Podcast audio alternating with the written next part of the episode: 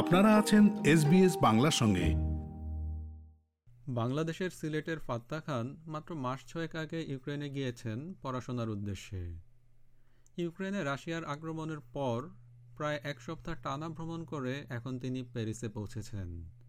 সেখানে তার মতো আরও বহু শিক্ষার্থী আছেন। এসবিএস বাংলার সঙ্গে আলাপকালে ফাত্তা খান বলেন জি আমার নাম ওই ফাত্তা খান। আমার দেশের বাড়ি হচ্ছে সিলেটে, আমি ইউক্রেনে ছিলাম।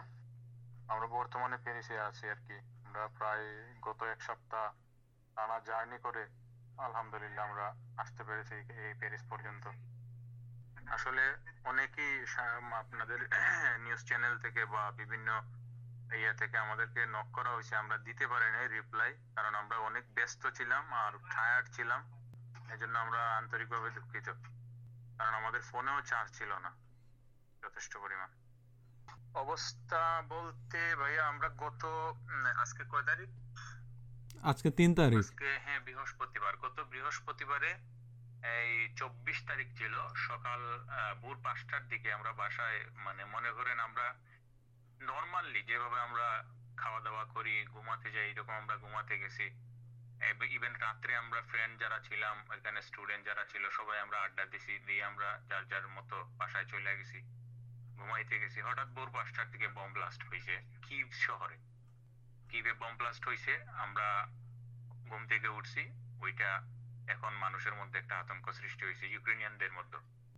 যে ওরা ছুটাছুটি করতেছে, ঘর থেকে বাইরেতেছে আমরাও আল্লাহ রহমতে যে যার হাতের কাছে যা পাইছি আমাদের প্রোটেকশন দেওয়ার মতো, ঠান্ডা কাপড় চোপড় এইগুলা আর হালকা খাবার টাবার যা ছিল রুমে এগুলা ব্যাগে ঢুকাইছি ঢুকাই আমরাও বাইরে পড়ি আপনি ওখানে এখন তো দেখি হাজার হাজার লোক।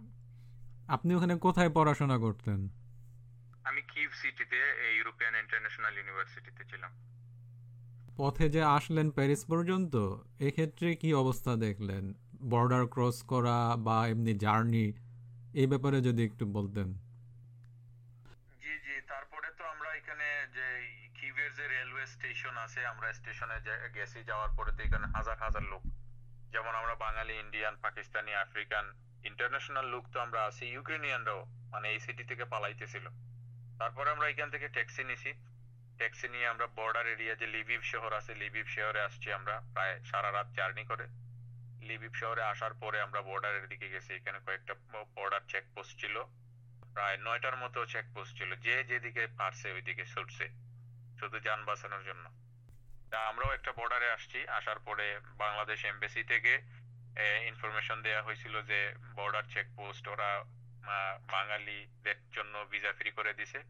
আমরা এইটার উপরে নির্ভর করে আমরা বর্ডার এরিয়াতে যাই।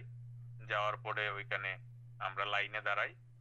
অনেক ইউক্রেনিয়ান ছিল, তারপরে আমরাও বাঙালি, প্রায় এখানে তিরিশ চল্লিশ জন বাঙালি ছিলাম। আলহামদুলিল্লাহ প্রায় আমরা আট ঘণ্টা ওইখানে ছিলাম, দাঁড়ানো ছিলাম। আমাদেরকে ছাড় যাওয়ারও কোনো সুযোগ নেই, এরকম একটা পরিস্থিতি দাঁড়াইছিল। আর খুবই প্রচণ্ড ঠান্ডা ছিল। বাংলাদেশ এমবেসি থেকে বলা হয়েছিল, ওরা প্রতিনিধি আসছে বর্ডার চেকপোস্টে আমরা যেই বর্ডার দিয়ে গেছিলাম, ওই বর্ডারে ওরা আসছে। এই বর্ডারটার নাম হচ্ছে বুদুমিজ হিরিক, হিরিপ কিসবা নাকি, নামটা আমার পুরা আসতেছে না এটা খুব কঠিন একটা নাম। তারপরে আমরা এখানে দাঁড়াইছি, আট ঘণ্টা দাঁড়ানোর পরে মোটামুটি আমরা এক ধরনের ঠান্ডায় জমা গেছি। পরে আমরা তো এখানে একটা মানে চিল্লাপাল্লা শুরু হয়েছে যে যান বাঁচানোর জন্য। তখন ইউক্রেনিয়ান আর্মিরা এখানে বর্ডারে লুক কম থাকায় আমাদেরকে ওরা মানে ছাইরা দিছে। আমরা ইমিগ্রেশনে ঢুকছি, ঢোকার পরে আমাদেরকে ওরা ডিপারচার শিল দিছে। তারপরে পোল্যান্ড যে ইমিগ্রেশন ছিল, ওরা আমাদেরকে অ্যারাইভাল শিল দিছে, দিয়ে আমাদেরকে ঢুকাইয়া দিছে আর কি। পরে আমরা আস্তে আস্তে চলে আসছি, এক দেশ থেকে আরেক দেশে। নর্মালি যেভাবে লুক আসে এইভাবে আমরা পাসে করে চলে আসছি। আর ইউক্রেনে কত বছর ধরে ছিলেন? আমি ইউক্রেনে বেশি দিন হয় নাই আমি সিক্স মান্থ পনেরো দিন এরকম ছিলাম আর কি অলমোস্ট সেভেন মান্থের মতো। এখন যেখানে আছেন সেখানে পরিস্থিতি কীরকম? থাকা খাওয়া বা ভবিষ্যতে কি হবে এই সব বিষয়ে কিছু বলছে? আমরা এখন বর্তমানে প্যারিসে আছি আর প্যারিসের অবস্থা তো আর মোটামুটি সবারই জানা আছে এখানে যে রিফিউজি আসে, ওদেরকে শেল্টার দেওয়া হয় বা প্যারিসে ফ্রান্সের গভর্নমেন্ট ওদেরকে সুযোগ সুবিধা দেয়। আমরা এই সুযোগ সুবিধা এখন পর্যন্ত কোনো কিছুর জন্য অ্যাপ্লাই করি নাই, কিছু করি নাই। আমরা লিগেল ডকুমেন্ট আছে, সবকিছু আছে। আমরা চিন্তা করতেছি কি করা যায়। কারণ আমরা তো এখন দেশে যাইয়েই কি করব? আমরা তো সব শেষ, পিছনে পালাই আইছি। ইউনিভার্সিটির লাইফও শেষ, সব শেষ। এখন আমরা চিন্তা করতেছি কি করা যায়। আমরা কয়েকজন আছি স্টুডেন্ট এটা নিয়ে আমরা ভাবতেছি আর কি।